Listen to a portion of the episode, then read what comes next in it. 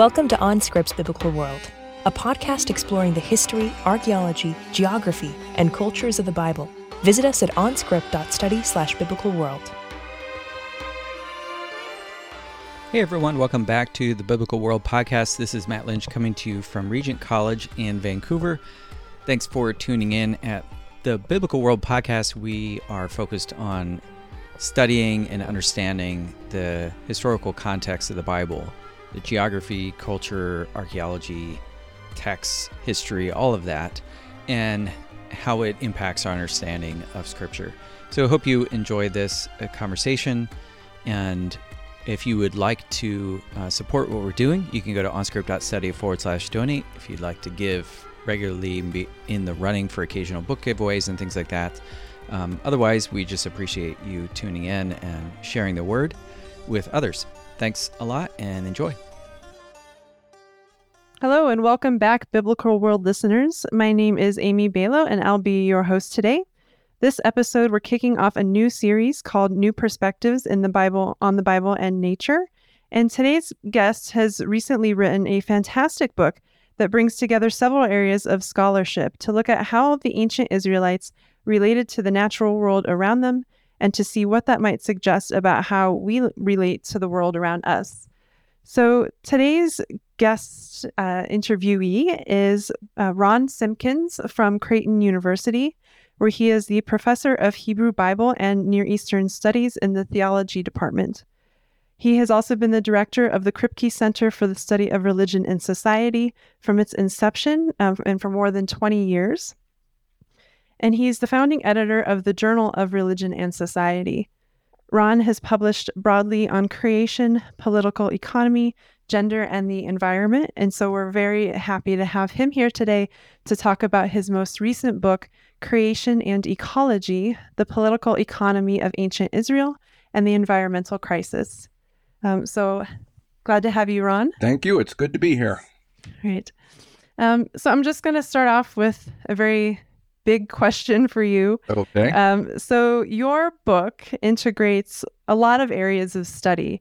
Um, so you have a lot in there about political economy, creation stories, um, some stuff on gender, and of course a lot on environmental studies, as well as you know biblical studies, bringing in some classic methods and and textual readings there. Um, so can you tell us a, a little about your project? Uh, just introduce us to what it is you're doing and uh, tell us how all these things kind of came together in your mind. Uh, the more I have uh, kind of worked through things over the years, uh, the more I've kind of adopted uh, what is what is typically known as political economy, and that is in the anthropological disciplines rather than the economic disciplines. Uh, political economy and, in economics is uh, of a different sort, and uh, uh, don't really want to address that. But political economy in the in the anthropology realm uh, is kind of rooted in the Marxian tradition and is the most inclusive thing that I could ever find. It tries to basically tie everything apart the in terms of the the culture, the society, the the religious practices, uh, uh, with their political system and their economic practices into some kind of a meaningful whole.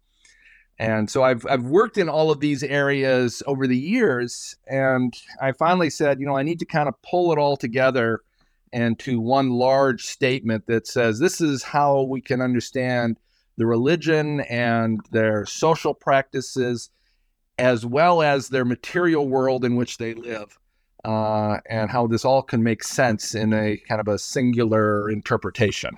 Right. And so um, you start off talking a lot about um, the book of Genesis, particularly the Garden of Eden, is your launching point for this project. Um, so, can you tell us why you decided to go there and why you decided to look at things like um, gender in the household for starters? Sure. Well, partly uh, it's because I do always like creation stories. Uh, I've I've kind of uh, been steeped in that, and I particularly like the Yahweh story, the second story. the The priestly one doesn't really do much for me, to be honest. Uh, it, it, seems more liturgical than anything, so I've I've never really spent uh, a lot of time just uh, pondering it. But but actually, it's the it's the Yahwist myth that really resonates because it's a myth that is all about uh, economy. Uh, humans are created to work. Uh, and uh, what happens in the unfolding of the myth is about what that work is going to be like. So it was a it was a natural place to start, uh, and it also kind of gets at being a myth. It gets at some of the big ideas uh, that I want to get at, and part of the the whole kind of nexus of this is a is what I would argue is a uh, we have to kind of get at this understanding between nature and society, and that relationship uh, is understood in different ways uh, by different kind of scholarly groups, and some ways I think are helpful, and other ways are not helpful. Uh, and I so I kind of wanted to make a larger statement about this relationship between nature and society, uh, and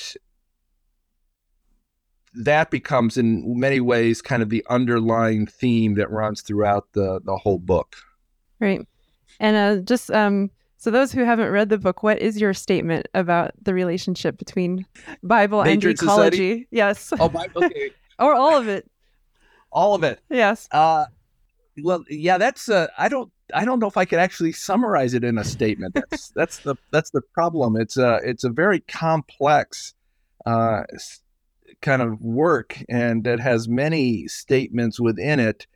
Um, I would, I guess, my my ultimate statement would be that uh, society is a human product that comes out of and remains part of the natural world uh, and what happens in society has permutations in the natural world as well as transforming society. And in the process of doing all of this, we have uh, corrupted both society and the natural world through climate change. Uh, and that's kind of where I go with uh, with climate change. So that's kind of a big picture looking at it from thirty thousand feet. Uh, so it doesn't get to the specifics, and those we can talk about. But uh, that's kind of where I would the the overall framework, I guess. Right, and so um, one question I would, I guess, I would have. I mean, I have a million questions for you. We've talked about some of these over the years. Yeah, sure. Um, is how how does one connect Bible to climate change in a healthy way? Um, you mentioned in your book that there are quite a few obstacles to that. Yeah, um, so maybe yeah. if you could talk to some of those obstacles and and talk about how you've personally worked through some of them.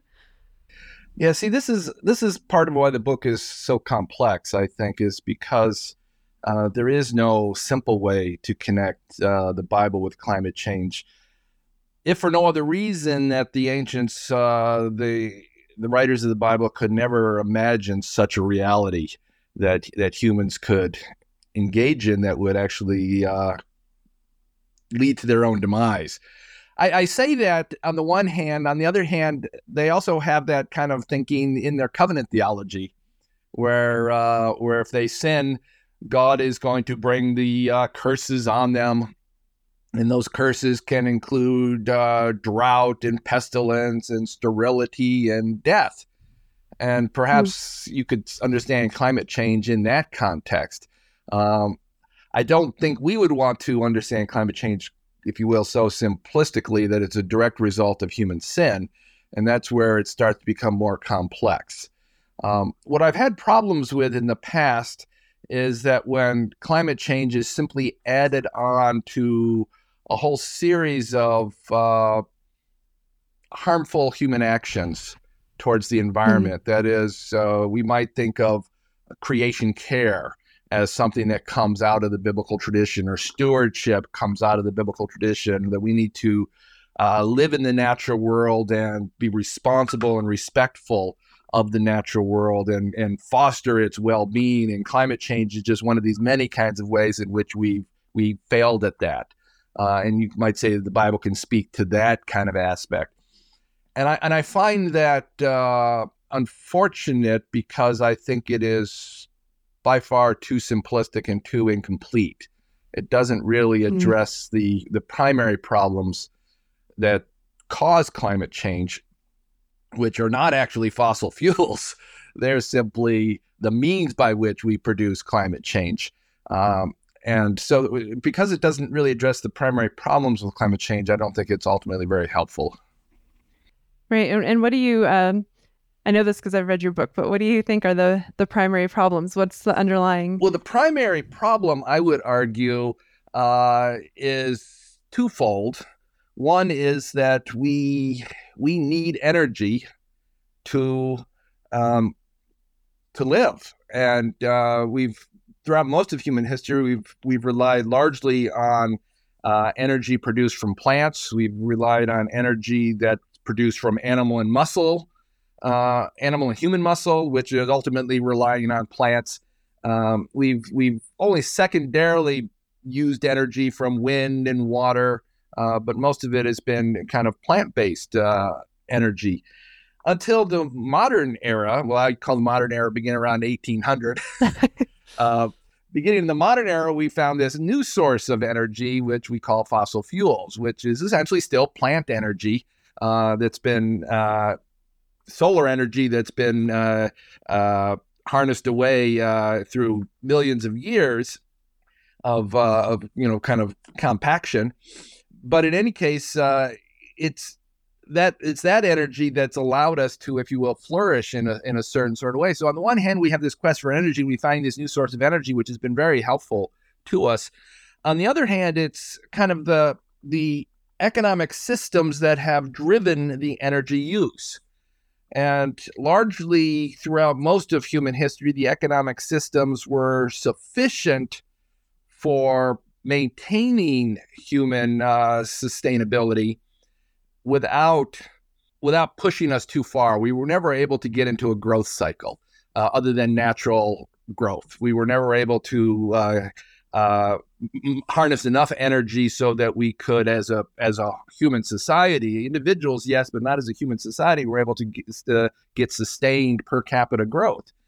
Uh, but fossil fuels have enabled us to do this, and it really is the the kind of the function of capitalism, which is really structured around growth, that is able that has enabled us to produce so much and to raise our standard of living to such high levels. All of things which we say is the benefits of growth. But the product of that is, of course, we've had to burn an enormous amount of fossil fuels to do that, which has produced climate change. And if we don't understand the connection between uh, the growth imperative that we have in our economy today and the necessity of fossil fuels to supply the, the power for that growth, we really don't understand the problem that climate change would pose. Right. And so it's um, kind of an issue of it's a systemic issue, right? It's not just Yes, it is. moving to an, moving to an electric car or, you know, taking right, right. cloth paper, you know, cloth bags to the grocery store instead of plastic. Um, and here in Colorado, we just passed a plastic bag tax, actually, where like if you go to the grocery store and you forget your bags, you have to pay ten cents per plastic bag. Oh, interesting. Um, yeah, which has has uh, wonderfully changed people's behavior very quickly. Sure, um, sure. Um, so, so I do recommend things like that. But I mean, it's a drop in the bucket at this point, right? And so, it, well, it's it's it's good in the sense that uh, yeah, we don't want plastic bags to be uh, polluting our landscape, floating in the trees. Uh, yeah. You know, I I remember driving through uh, a Middle Eastern country, and it people would joke that the pla- the black plastic bag was their national flower because you could see it everywhere, stuck on things. Just these small little bags that you'd pick up everywhere. Um, so yeah, we don't want that, uh, and that's good. But in the end, that doesn't address really the problems that we're facing. Um, right. It it does good things elsewhere, but of course we have lots of problems. But it doesn't really face the uh, the climate change problem. Right. And so so a major part of your project is then to see what alternatives we might yes. have. Um, and so, a large part of your project in creation and ecology is to look at the various um, economies that Israel had throughout its history. And so, you look at the monarchy, you look at kind of the um, exilic, and then, of course, focusing on um, mostly in the monarchy and then the post exilic period under Persia. Uh, and and tie those into the creation stories that kind of fit those different time periods. Yeah. And so um, yeah. I had never read such work. Um, and so it was really interesting to do that because, um, you know, most of us don't think of the Bible as portraying a certain economy. Right, right. Um, that's just kind of not how we're trained to read it. And so it was a really interesting read that way. But in doing that, you kind of show us um, alternatives of how to live, right? Of how to live in an economy that is completely cognizant of the fact that it's reliant on the natural world. right. Um, you know, ancient Israel being an agrarian agricultural community. Um, and really, until, like you said, the 1800s, the world generally operated that way. And so it really like we're the we're the odd That's ones, correct. Yes. right? Because because it's you know since the industrial revolution and urbanization, like things have changed. Um, and so, what what connection do you want us to make to that material from the Hebrew Bible? Um, why why did you feel like that was the route to go? That's you know that's complicated uh, and uh, it, this is again this this difficulty of kind of connecting the bible to the modern connection because modern climate change because in many ways i could have drawn upon any ancient society uh, any pre-modern society and had some of the same kinds of conclusions um, because we're the ones that are really out of sync with human history uh, and it largely has to do with the fact that we, instead of relying on natural, sustainable um, sources of energy, we have drawn down this once in a lifetime sequestered source, which is fossil fuels. You know, it can't be replenished. It's it's going to run out, and we'll we'll have no more, and we'll have to move on after that. In any case, but in the process, so we're the we're the odd ones out. But of course, drawing on the biblical tradition is makes sense in in a in a context of Western civilization where the biblical tradition has been quite influential. And of course, with so many Christians and Jews who see this as sacred scripture, uh, there's all that kind of intrinsic value of these texts. So, in many ways, it became natural to focus on ancient Israel uh, because not only do we have, if you will, the material reality of what their society was like, we have all this biblical text that gives us religion of what it's like to live in such a society. Uh, and if we if we don't if we understand the nature of their their political economy, the biblical tradition is just so much more alive because that's that tradition comes out of this society uh, and it speaks to that society. Uh, uh, why, for instance, can uh, does do the laws tell us that uh, we should allow people to uh, glean grapes and olives and uh, grain from our fields? We shouldn't harvest everything. Uh, you know, that's not a that's not a good maximization of profit to allow this stuff to lay behind. But they're dealing with a world in which there is no economic growth, and you make provisions accordingly. This is why we have uh, no interest. This is why we have uh, uh, forgiveness of debts every seven years, or in the priestly account, returning to land every 50 years, and the forgiveness of debts every seven years. Uh, it's not because they were somehow enlightened in a way that nobody else was. We can find similar kinds of things elsewhere, but it's because they lived in a very different society from us and had different concerns. And many times, in many ways, those concerns need to be more our concerns than what we're living in because ours is the fake. It's the it's the uh, oh, fake is not the right word, but it, it certainly is a heavily constructed economy based on simply that we have this source of energy that uh, is going to go away eventually, and it's harmful now that we have it. Right. And so so kind of what I'm hearing is um, that you see in some of the ancient societies that there's more of a sense of that of things being finite. Yes, uh, limited would be a good term. Uh, everything they had was limited, uh, and they recognized the limits. Where we tend to think in terms of unlimited. Economy can always grow. There's always substitutes. If we run out of one resource, we can find a substitute. It's unlimited. Uh, if you ever are in a modern economics class, this is all you hear is that uh, the economy has all these unlimits that we can uh, exploit. Right. And if you come up across a limitation, it's your fault, right? I Because you suppose didn't so. think outside the box or you didn't like work hard enough or whatever it is. Yeah, you and know? the market will eventually figure a way around it. right. It'll create some new thing. That's right. Um, which is, you know, kind of in the midst of what's happening now with, you know, various sectors of the job market and stuff. It's like, well, we just we create them, right? Like That's right. uh, when they talk about job creation, it's like, well, did it come out of nowhere? Like, um, you know, everything comes from somewhere. Yeah. Um, but that I think that difference is is really helpful, and I think for for people who are interested in Bible, again, you you know, you mentioned it's scripture for literally like billions of people around the world, and so it's a, a good place to start because I think one of the problems we're running into, and, and you talk about this quite extensively in either your introduction or chapter one, is that there are certain understandings of the Bible that have been kind of either lost or not found yet. Um, and I think this moment is kind of forcing one of those moments where we have to figure out how the Bible and religion relate to this new problem. Right, right. Um, and you're, you know, you're taking an interesting path with this because, uh, and, and you and I have talked about this uh, elsewhere that um, a lot of times when you read books on like the Bible and um, kind of environmental responsibility, they all kind of have the same message, right? It's um, you know God cares for creation, we're part of creation, we should love creation, Yeah, and that's yeah. kind of the summary, right? You can summarize a lot of books and articles that way. exactly. Um, but yours is a very different path because um, you talk about we basically need a new order Yeah. To things. Yeah. Um, we need to be more challenged by the text than just personal responsibility. That's correct. And um, what kind? What? So we talked about Genesis two and three. Um, like, what other texts come to bear on this? Are there any other specific texts that are kind of um, keystone pieces? I think. Yeah, I think the the basic sense of uh, the covenant uh, is is important simply because it it does have that um, cause and effect relationship. I mean, this is this is how they understood the world. They saw God permeating the whole natural world.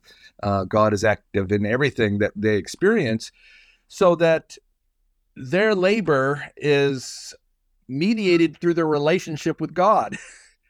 So Right. they, they just can't simply, I'm just going to go out and plow my fields and I'm going to do whatever I need to do and uh, I'll produce good things because I'm a good farmer. The covenant sets it up with yes, but you also have to worship God. You have to follow Yahweh. And if you don't follow Yahweh in the right ways, then it's not going to work that way. Uh, it's it really is the relationship with God that so, if you will, oversees every interaction they have in their society, uh, and I and I think that's significant. It's a way of of bringing humility to humans. that you know we're not the ones in control here. That the earth is is bigger than us. Uh, and I, of course, uh, I am also a believer and think that God is present everywhere, and uh, I can I can resonate uh, with this idea that one also needs to be a, a follower of God. But I think even for those who who don't and would just see that as something that the ancient Israelites did, and maybe we've outgrown that or something. There, there's still this idea that we are not the final authors of our fate. that there is something larger in this world, and if it's uh, if it's anything other than God, it would be nature. Uh, the natural world al- always wins, uh, and uh, we are not living in accord with such uh, such rules of the natural world, and uh, we we can't get out of this. So I don't see I don't see a technological fix as a way of doing this, for instance, because uh, it just I just don't think it'll work. For one, I have a little bit more humility than that. Right. And it also would just perpetuate the problem as well, right? And so Yes, in many ways, uh, it. I mean, that, this is the problem with our politics. Is our politics.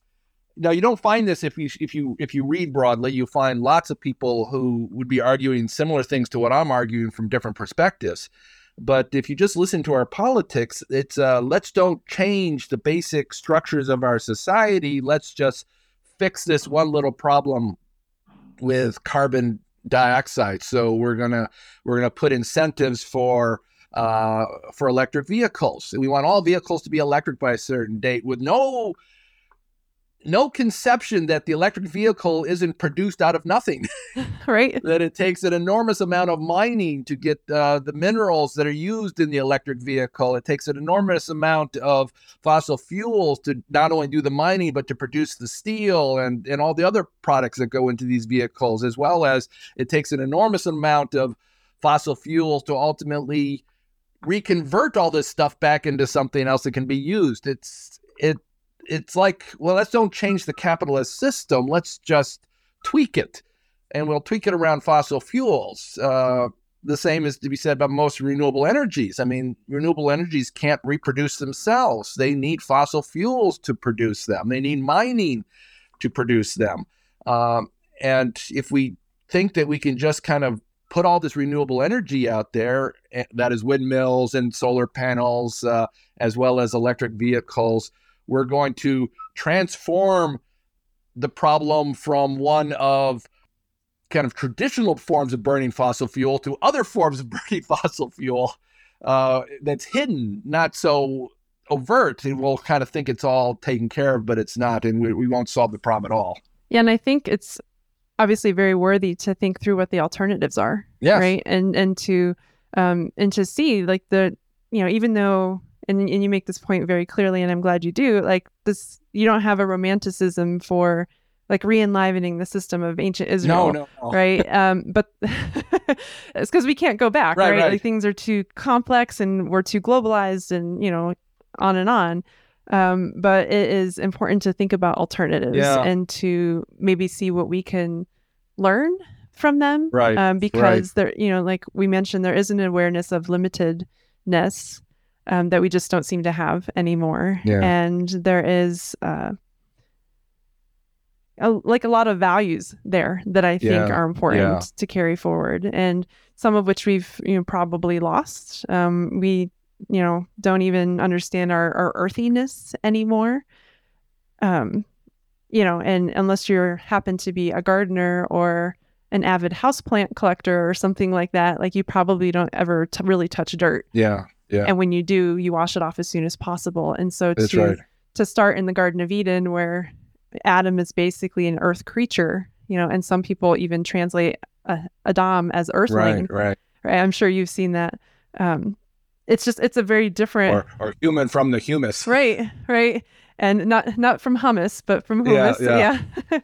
and uh, it's just it's a very different way of conceptualizing even the body right? And so you you do have a chapter on the body and um, another chapter you actually start off with discussions of gender Yeah, um, and adam being like basically born from the womb of the earth. yeah, um, and of course um, yahweh kind of ushering that process in um, and then his relationship to eve. And so i'm glad you start in that very earthy place because i think that's part of what we need to go back to as a value Right, to understand like our our dirtness yeah. I mean, I, I, I would certainly uh, agree, and I, I, I don't think we can actually kind of replicate the ancient Israelite economy, nor would we really want to. Um, as, as one person joked about my book, I don't think it was a joke. I think they actually were a little serious, but I think they misread it. Said, "What do you want us to go back to the Stone Age or the Iron Age?" And uh, Iron Age would be more appropriate than the Stone Age, but the Iron Age, uh, uh, not completely, no. But I do think we that what's at stake really is what we call Western civilization, and it's Mhm. it's a problem with Western civilization that we're dealing with. And what I do think we need to do is is unwind it, if we can. Uh, and some of this means we need to reverse the trajectory of urbanization and move back towards a more ruralization. We need to get people back on the land, working the land, uh, and producing more self sufficiently uh, in small communities uh, that are dotting the land rather than uh, industrial agriculture, which is not only destroying the earth, uh, but is not doing much for the farmers either. um, Right. So we we we need to unwind some of those things. We need to start to think about local communities that are self-sustaining, more sufficient. I use the word subsistence throughout, and and uh, there are now modern subsistence movements which give the word subsistence, if you will, a more positive tone than you know. When I grew up thinking of subsistence and working in uh, the biblical tradition early on with subsistence, subsistence was always kind of eking out an existence, just barely surviving.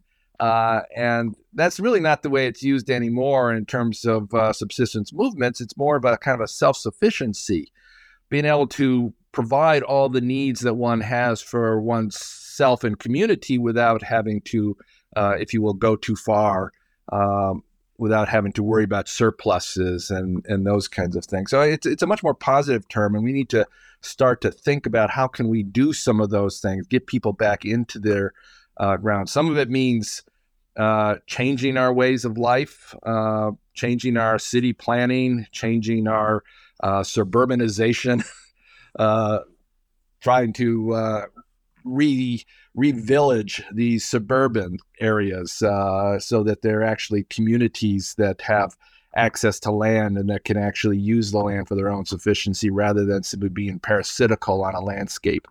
Um, so a lot of these things I think are important, and I think you're right. We we there is a there is kind of a lack of, and this is just what's happened over time. We've just become alienated from the very ground that kind of provides life for us.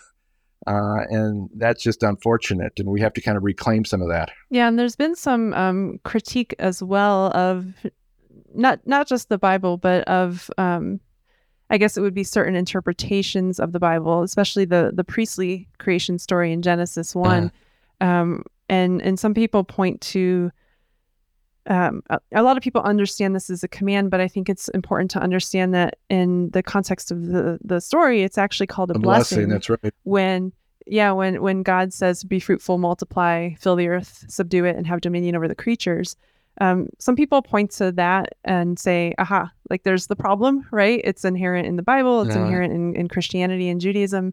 Um, what do you do with that in in your project? How do you receive that criticism?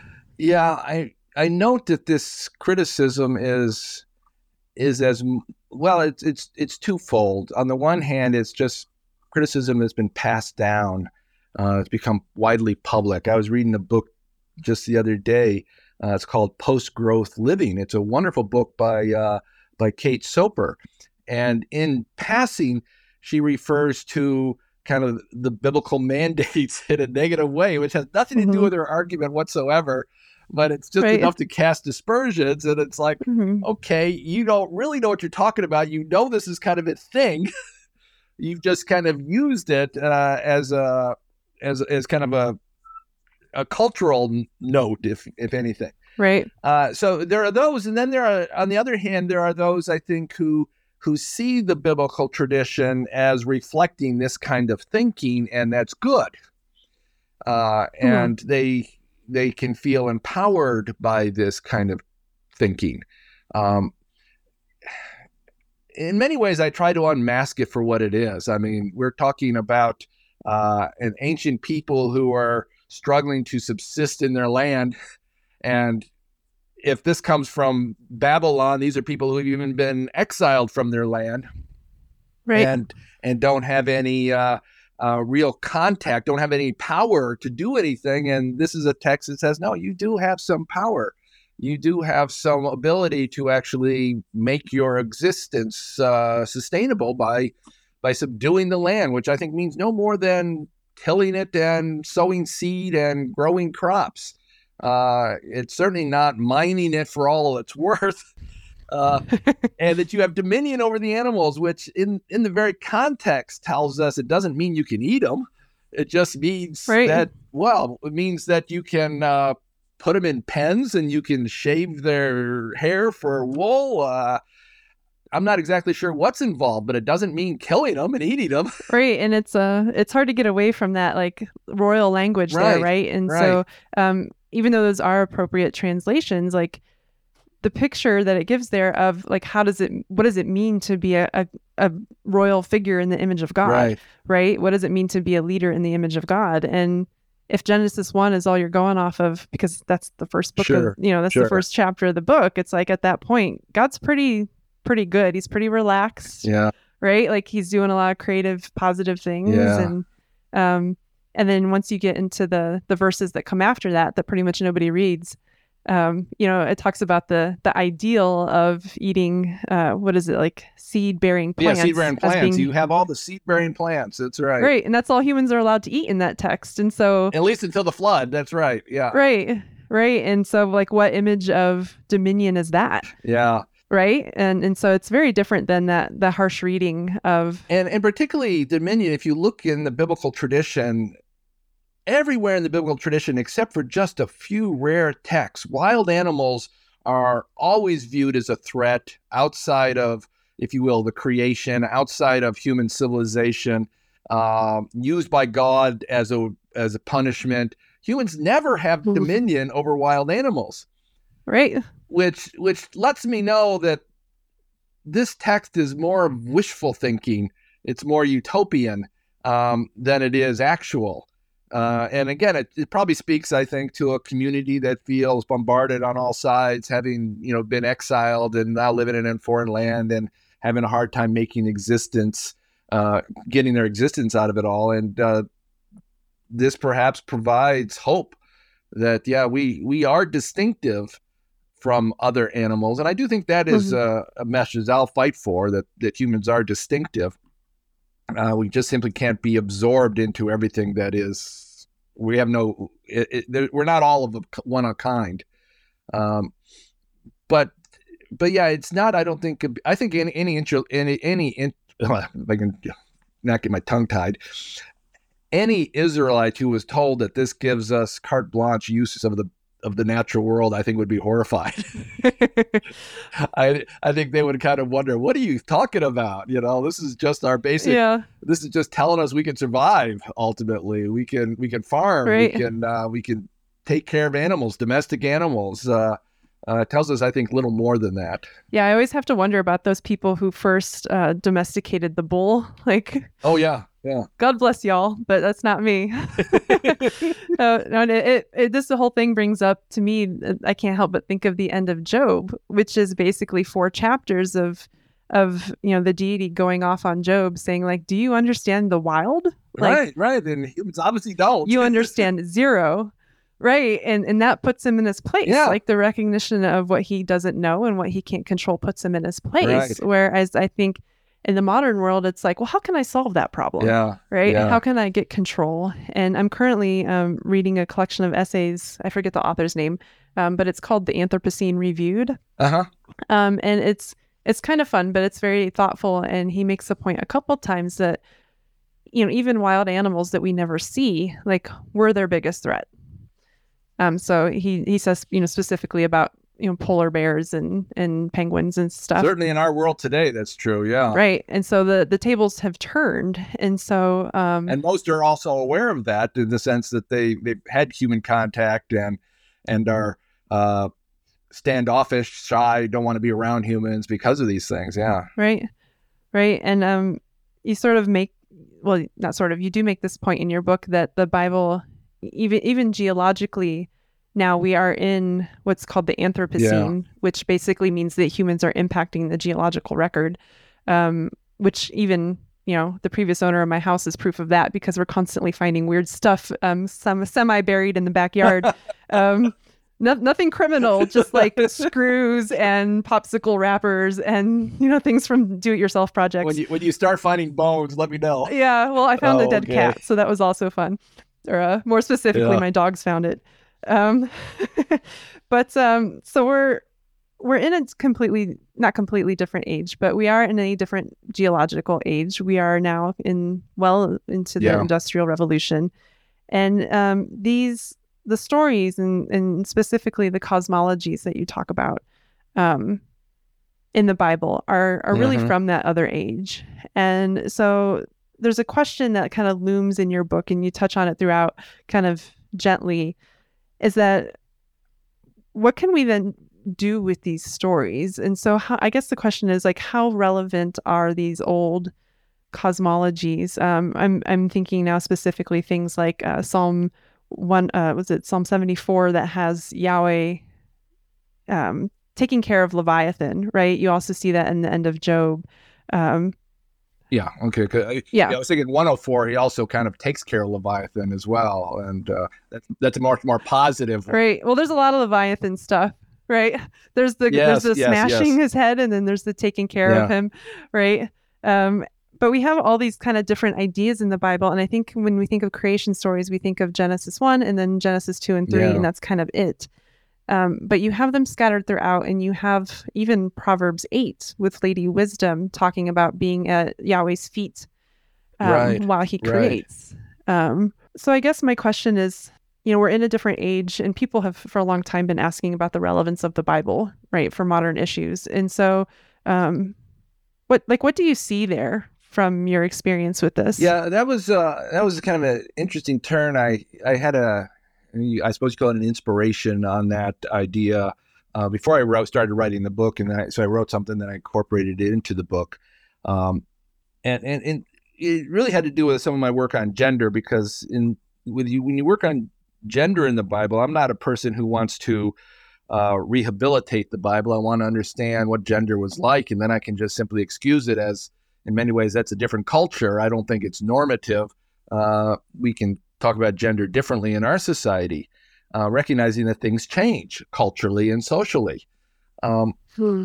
well, if if we do, if we have transitioned to the Anthropocene, uh, and I, I do spend have a whole chapter that kind of just deals with the the science and the consequences of of what all that means. Then the question does comes is well, what is this Holocene text doing in relationship to the Anthropocene? Does it translate into a new period? Uh, and the, the issue that I found pro- most problematic was there's a number of texts in the Bible, and these are creation texts that that kind of that give the impression that humans are not so powerful and that God is in control of the creation. Uh, so you have that in Mhm. Psalm 104, for instance, where humans are just like the animals, getting fed by God and doing their labors, and all these other wild animals that are mentioned are are all under God's provisioning, and it's God who's in control of all of creation.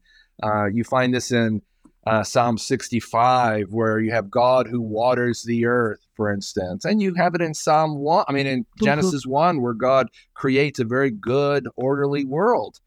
Uh, and my thought is perhaps, perhaps in the Anthropocene, the very nature of our understanding of the world needs to change to recognize that it's not such a good, orderly world any longer. And it's not that way because of God, it's not that way because of humans, because of what we have done. We have, if you will, knocked it off its trajectory into something else. And we haven't yet, I think we're in a period of transition. I wouldn't say we're fully in the, we're not fully in the Anthropocene because I don't think the earth is settled into anything new, but we're clearly trans, we've clearly transitioned out of the Holocene into something new that has yet to be yet to be worked out. Is it going to be a hotter world? Is it going to be a colder world? Is it going to be just a much more Hmm. world in flux? I, we don't know yet until this all gets worked out. Uh, but it does tell us that that humans have a much greater now as a people, not as a uh, not as individuals, but as a as a species, has a much greater role in the fate of what has happened. Uh, and so that does make you wonder if if such texts that talk about God creating a good world and and uh, that God is providing and taking care of all the humans and animals, if if those kind of texts are well, maybe just not relevant as much, or I like to liken it to uh, uh, to Newtonian physics versus Einstein physics, relativity. Uh, with Newtonian physics, that makes a lot of sense, and we can figure out a lot of things about the world uh, with Newtonian physics. We, we can't really do space travel with Newtonian physics. right. uh, the world is more complicated, and it takes another understanding. That's the relativity uh, that Einstein introduced uh, that we need to use to understand uh, the physics at a more sophisticated level. And uh, I would I would say that you know yeah Genesis one Psalm one hundred four makes sense for the person who, if you will, is out on their farm trying to make you know trying to get a sense of how they Mhm. fit into this world. It makes sense for us on an individual level but it doesn't it doesn't help us when we face issues of climate change um, and that's that's the bigger issue and there we need a more complex understanding and i think that complexity is in in the uh, the Yahwist creation myth Hmm. i think it's also there in many of the kind of the mythic tales that reflect what I call the conflict myth. Uh, this battle of God against uh, some kind of aquatic monster, whether it be Leviathan, Rahab, or whether it's just the waters, or whether it's historicized even to mm-hmm. human enemies. It's the same kind of basic mythic pattern. Um, and I think that makes sense. All of these make sense in terms of climate change because it often puts the burden on humans. Humans are the ones who have disrupted things. Uh, humans are the ones that pose the threat to creation. Uh, humans are the ones who have disobeyed God and the like. So, uh, because it puts the burden on humans, I think that those texts kind of continue to resonate into this uh, Anthropocene period. And um, so that brings me to a question about the land itself, then, and the kind of the experience of the the geography even of Israel. And so I I know that you've traveled extensively within Israel working on the Virtual World Project, um, which is available online um, for those of you who aren't familiar with it. It like, takes you on tours of archaeological sites and does like 360 views. Um, it's a really cool website, so you can you know just Google Virtual World Project and you'll find it. Um, how how has that work of traveling extensively, going to sites, um, you know, built and natural, informed your understanding of of ancient Israelite life? I, I would say it it has turned me towards the material. Um, so I, mm. I, I would like to think that I work primarily as a historical materialist now, um, recognizing uh, that things come out of uh, the material rather than uh, simply out of one's head de novo. Uh, and it's historical in as much as we things change uh, and progress or degress, so they change over time. Um, and having you know living you know living there, experiencing uh, the world there, and seeing the seeing houses and villages, both from the from the Neolithic period all the way to many sophisticated kind of Roman complexes and Islamic complexes that you can run across. Uh, you, you get a sense of you get a better sense of the material life that people lived in. Uh, of course, a lot of this has to be supplemented with uh, further research in terms of the archaeology. What are they, you know, because a lot of that stuff's no longer there. Mm-hmm. But what kind of uh, uh, toolkits are they using? What kind of uh, uh, utensils and dishes, uh, storage vessels are they using? And how did they build their houses? Uh, you know, so much is incomplete from just, if you will, a, a tourist perspective on the archaeology. So you need to fill that in. But all of that has contributed to to helping uh, me to better understand that these texts don't uh, don't just simply emerge out of the mind. Uh, they emerge out of a out of a mm-hmm. historical reality of people actually engaging in the world around them, the society and nature um, uh, interface uh, through their labors, through their efforts, um, and and and that's that's this kind of archaeology really just turned me to the material side uh, to say that this is critical. That's why I talk about uh, the Yahwist creation myth coming out of these experiences of of farmers uh, living, you know, and what all that entails, uh, and and the like. That this is, uh, we we never would have produced these in the modern era. we would have had a very different conception just because of our own material experiences are very different. Uh, but their experiences were such that this is this makes sense of their experiences uh, and it expresses their values in these experiences um, that are in many ways long lost to us uh, although analogously we can find some similar experiences today but uh, we need to kind of cultivate more of that because that's more sustainable. Right and it makes me um, think uh, so an exercise back when i was teaching in person that i used to do with my students uh, is to kind of walk them through either an ancient Israelite house or temple. Yeah, yeah. And and one of the things that you have to emphasize when you do that is that everything was made out of stone and mud. Yeah, yeah. And so so even when you go inside, like if we go inside today, it's it's very different than being outside. Whereas then if you went inside, it would it would it would smell like earth, right? Because that's what it was. You were just going into basically a man-made cave, yeah. right? Because it was just stone and dirt, and and it gives a whole different perspective to luxury, right? Right, and uh, and and that was luxury back yeah, then, right? Yeah. And um, so yeah, um, there used to be a running joke in in our household that if if things get real bad, I know how to make a stone and mud brick there house, and we'll be fine, right? Um, we'll be fine. uh, as long as you know how to do that. Yeah, no, housing was never a problem, you know, for the ancients. It's not like they had to take out mortgages and all this kind of stuff. You know, it was uh, it was easy. You know, you wanted a better house than others, but nevertheless, it wasn't it wasn't a problem. Right, you could just make it like with what's laying around. From what's laying around. Um, yeah, you have to maintain it though. That's the problem. Yeah, yeah, that you do. Not easy.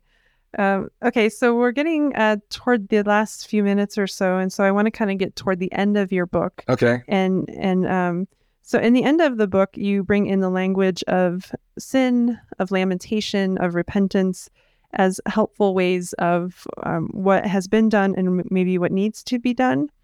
Um, and I was thinking of this in light of some of the research that I did on um, eco psychology, which talks about which uses the same language. Um, interestingly enough, even though it tries to distance itself from religion, it can't help but talk about repentance and and you know guilt and shame and all this kind yeah, of stuff. Yeah. And I really I really think that humans have had mixed feelings about our relationship to nature for quite some time.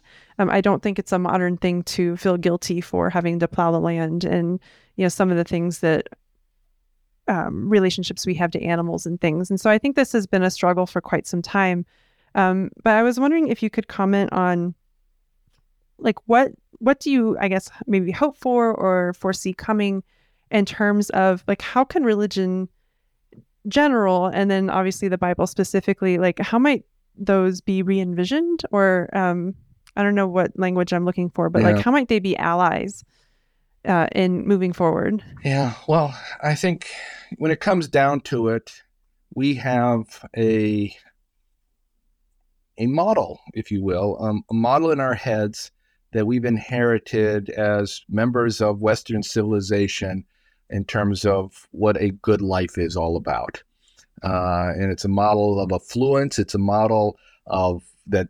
That it's it's basically the capitalist dream, and it comes with all kinds of things like you know we growth is expected of us uh, a certain amount of affluence is expected we expect the, our children to do better than us to have more mm-hmm. income mm-hmm. ultimately than us a higher standard of we all expect everything to progress in certain sorts of ways um, we we can't address climate change with this mental model that we have. Uh, it needs we need a transformation.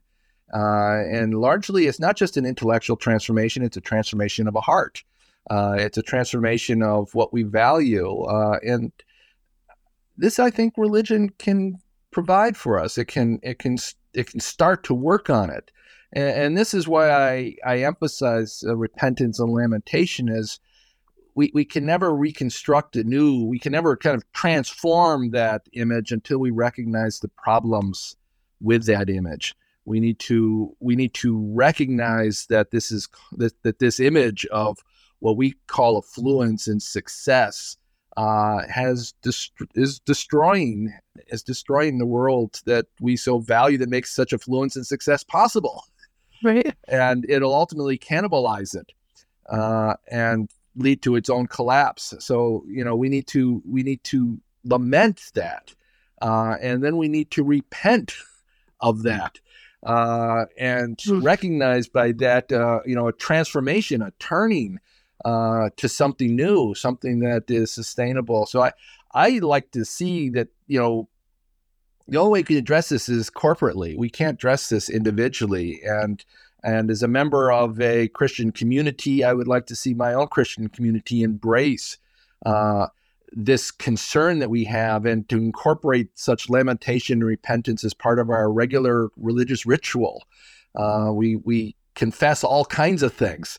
We should hmm. confess mm-hmm. also our environmental sins uh, and really our, our sins against the world uh, as it is. Uh, make it a little bit more holistic than just environmental, but um, the, that our that our concern for affluence has as is leading us down this path that we call climate change and all that comes with that, which is uh, which is many many kinds of of uh, environmental destructions.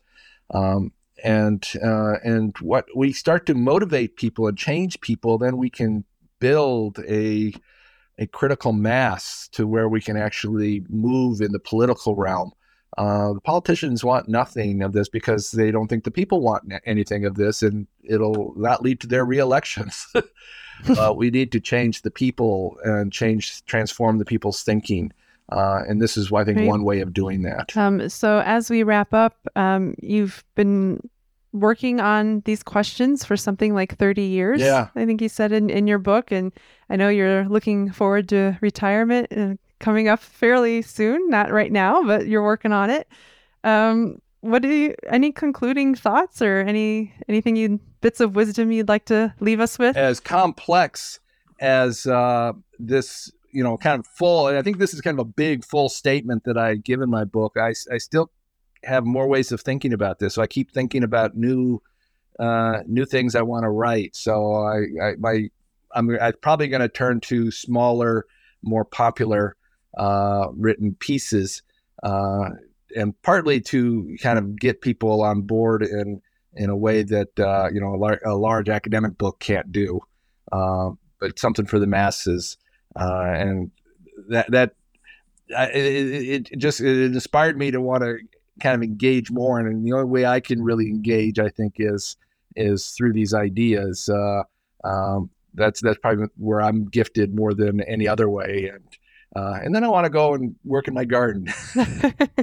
I like to. That sounds good to me. I have like a little small farm. I call it. Uh, it's a very big garden, uh, and uh, that's that's my enjoyment uh, is to actually kind of be self-sustaining. I grow lots and lots of food uh, that pretty much uh, supplies us all summer with food, and I uh, I can a lot and freeze a lot for the winter, and uh that's that's I find I find meaning and value in that, and uh and also fun.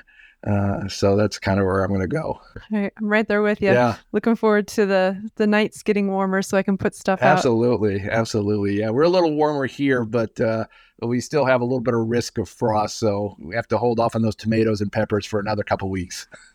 right. Same here.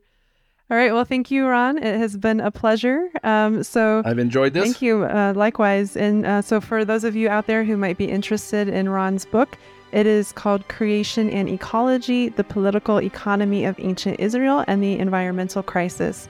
Uh, so, thank you very much, Ron. It's been a pleasure to have you here and always good to talk. You're welcome. You've been listening to OnScript's Biblical World podcast. If you enjoy this show, please show your support by giving us a rating on iTunes or wherever you listen. You can support the show by visiting onscript.study/donate. Until next time, keep digging.